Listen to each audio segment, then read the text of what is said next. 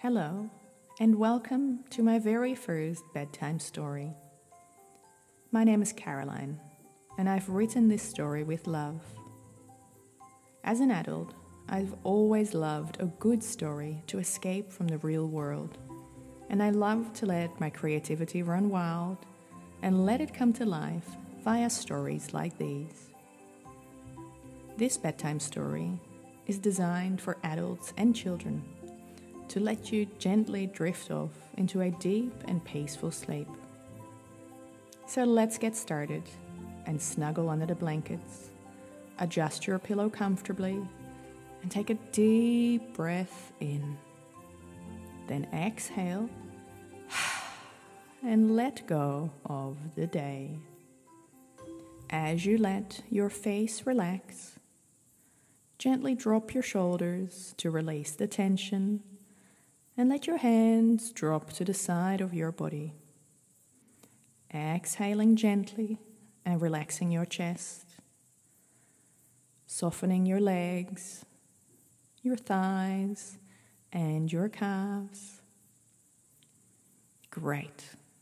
Now let the story begin. It was a calm afternoon, and Aura was laying outside on the veranda of the family home, snuggled up with her cozy blanket, overlooking the farm. Aura and her family lived in a town called Sleep a Lot, just north of Rest a Lot. Sleep a Lot was a quiet, friendly town with friendly neighbors and plenty of animal friends that Aura loved to play with. Aura was a typical staffy puppy. She was short and stocky, yet very lean and athletic. She had a shiny blue gray coat that shimmered like satin in the sun. She had two dark brown, friendly eyes two cute floppy ears, and a tiny wrinkle on her forehead. She had a shiny, wet black nose and a typical friendly, staffy smile that grinned from ear to ear. She had two tiny black whiskers on each side of her face. She had a cute tail that wiggled with excitement almost all day except when she was sleeping soundly on her soft and fluffy bed on the veranda. Aura had four strong legs that carried her to every paddock, to every excitement, and to every adventure you could imagine. The family home was a big farm and was surrounded by animals. In the front paddock, there were black and white furry cows. In the side paddock were cute pink pigs with curly tails. And on the other side, there were ponies in all sorts of colors. Some were coffee brown, others were like caramel, and some were as white as snow. The farm was surrounded by lots of lush greens. From the veranda, Aura noticed the trees, the bushes, and the long grass in the paddock. She heard the crickets and the birds as the gentle afternoon breeze rustled through the leaves. Aura was as comfortable as a puppy could be basking in the afternoon sun, and gently started to doze off. She gently shut her eyes, and her mind started to dream. She started to dream of Emma. Emma was seven years old and lived next door. Emma loved to spend time with Aura and would always come over after school had finished. Even though they don't speak the same language, they seem to really understand each other in their own little way. In Aura's dream, they went on a big adventure. Emma came over for a playdate, and Aura ran towards her with a wagging tail, welcoming Emma with a wet, slobbery kiss. Emma had brought a new tennis ball for Aura, which was her favorite toy. The two started to play fetch and started to meander along the footpath. The footpath was covered by big, tall trees, providing shelter from the hot summer sun.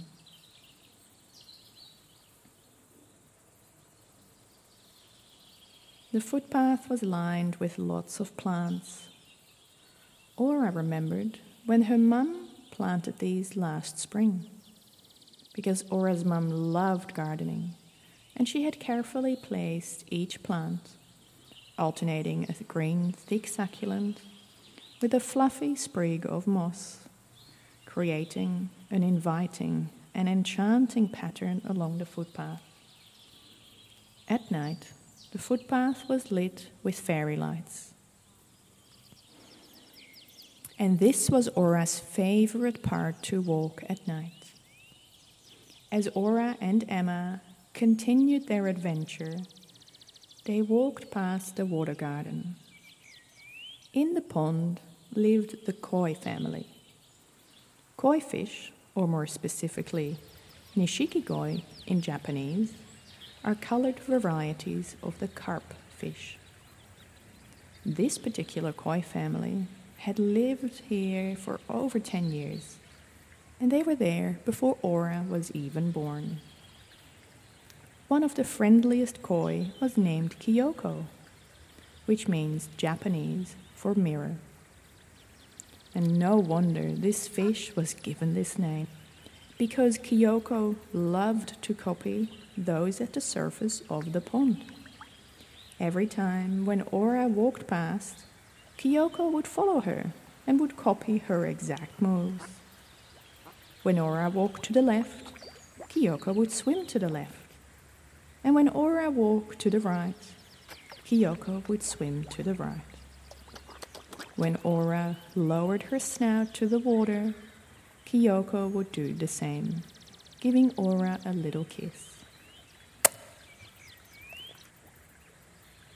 Emma also loved Kyoko and all the other fish in the water. And as she drew little circles on the water with her finger, Kyoko would follow. Hi, Kyoko, Emma said. Aura and I are off to an adventure in the forest. We'll see you when we get back. Bye. Blub, blub, blub, blub, blub, Kyoko said and stuck her pectoral fin out of the water as if to wave goodbye.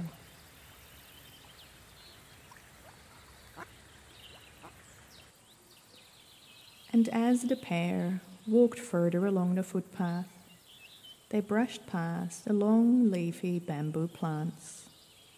Lush and tall, the bamboo had strong foundations in the soil and reached up high into the sky taller than the family home. Aura and Emma walked further down the footpath, one foot in front of the other, the gravel crunching underneath their steps. Aura's nose picked up a strange scent. It smelled like vanilla, but also like lavender. The scent was soft and gentle and very inviting. So Aura followed her nose. It took her further along the path, then off the path into the lush bushes. And then her nose touched a remarkable tree with green leaves and purple flowers, lots of little flowers. And in the flowers were hundreds of blue butterflies drinking the yellow, fragrant nectar from the flowers. Aura was amazed at the sight of it, as she had never seen that many butterflies before. Her eyes, big with excitement, and frozen in her step. Emma looked at all these butterflies as even she had never seen that many butterflies in one place. All the butterflies seemed to have a purpose. Some had finished drinking the nectar and were about to take flight, flying high up in the air. Other butterflies had just arrived and landed perfectly on the big purple flowers, placing their tiny legs precariously on the flower petals, just close enough to reach the nectar in the center of the flower. As Aura and Emma stood in awe of the butterflies, they suddenly heard a soft cry.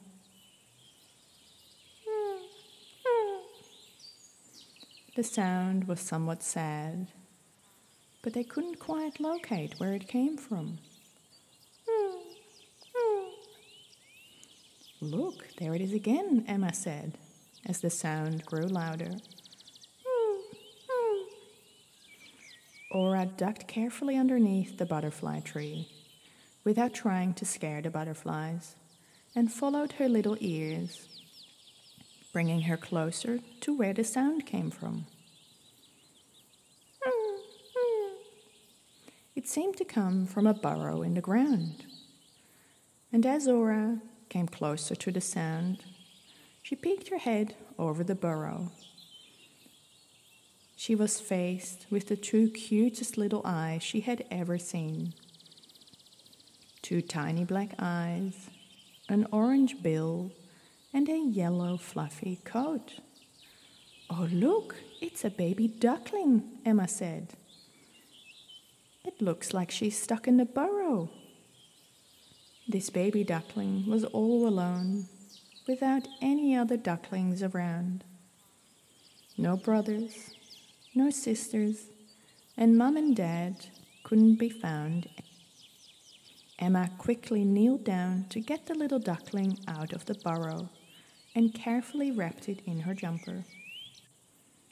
Aura licked the little duckling's coat to remove any dirt. What's your name, little buddy? asked Emma. My name is Wilbur, said the duckling. Where are your parents? Asked Emma.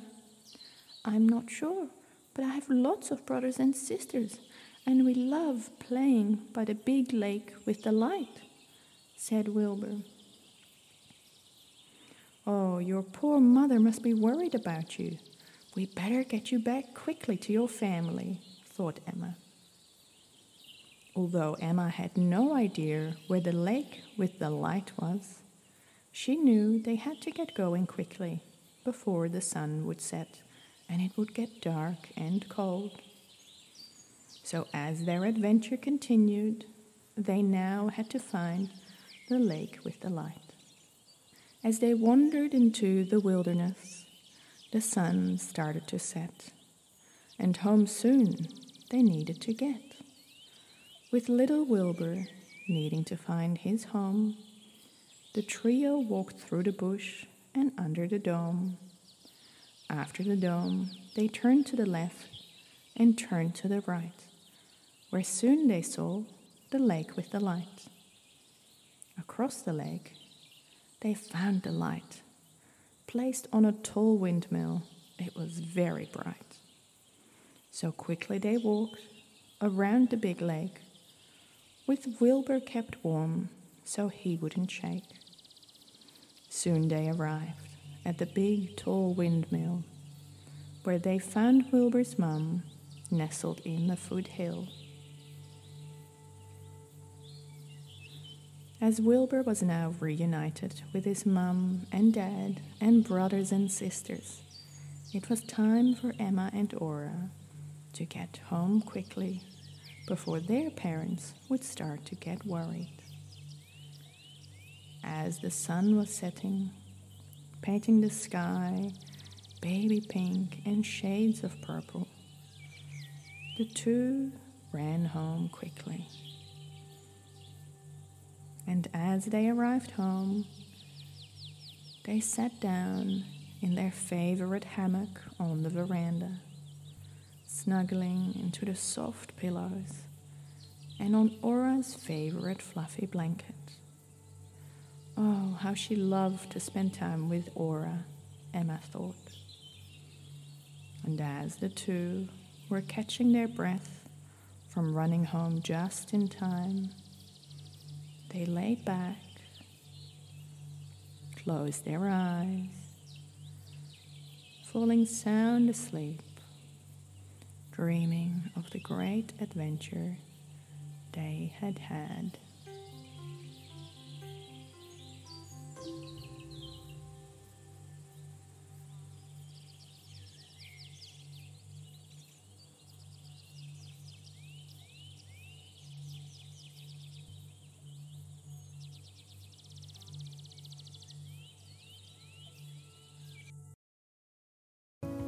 Hi, and thank you for listening through to the end of this episode. If you want to support the podcast, please leave a review on iTunes or take a screenshot and share it on social media. If you want to support me personally and help to grow the podcast, please subscribe to the newsletter on the website amazonwarrior.com.au. Did you know you can request personalized guided meditations? Just head to the website and request your very own tailored meditation with your choice of background music. Also, if you found this episode helpful, please share it with your friends, colleagues, family, or teammates, as word of mouth is the best way to grow the podcast. Thanks again.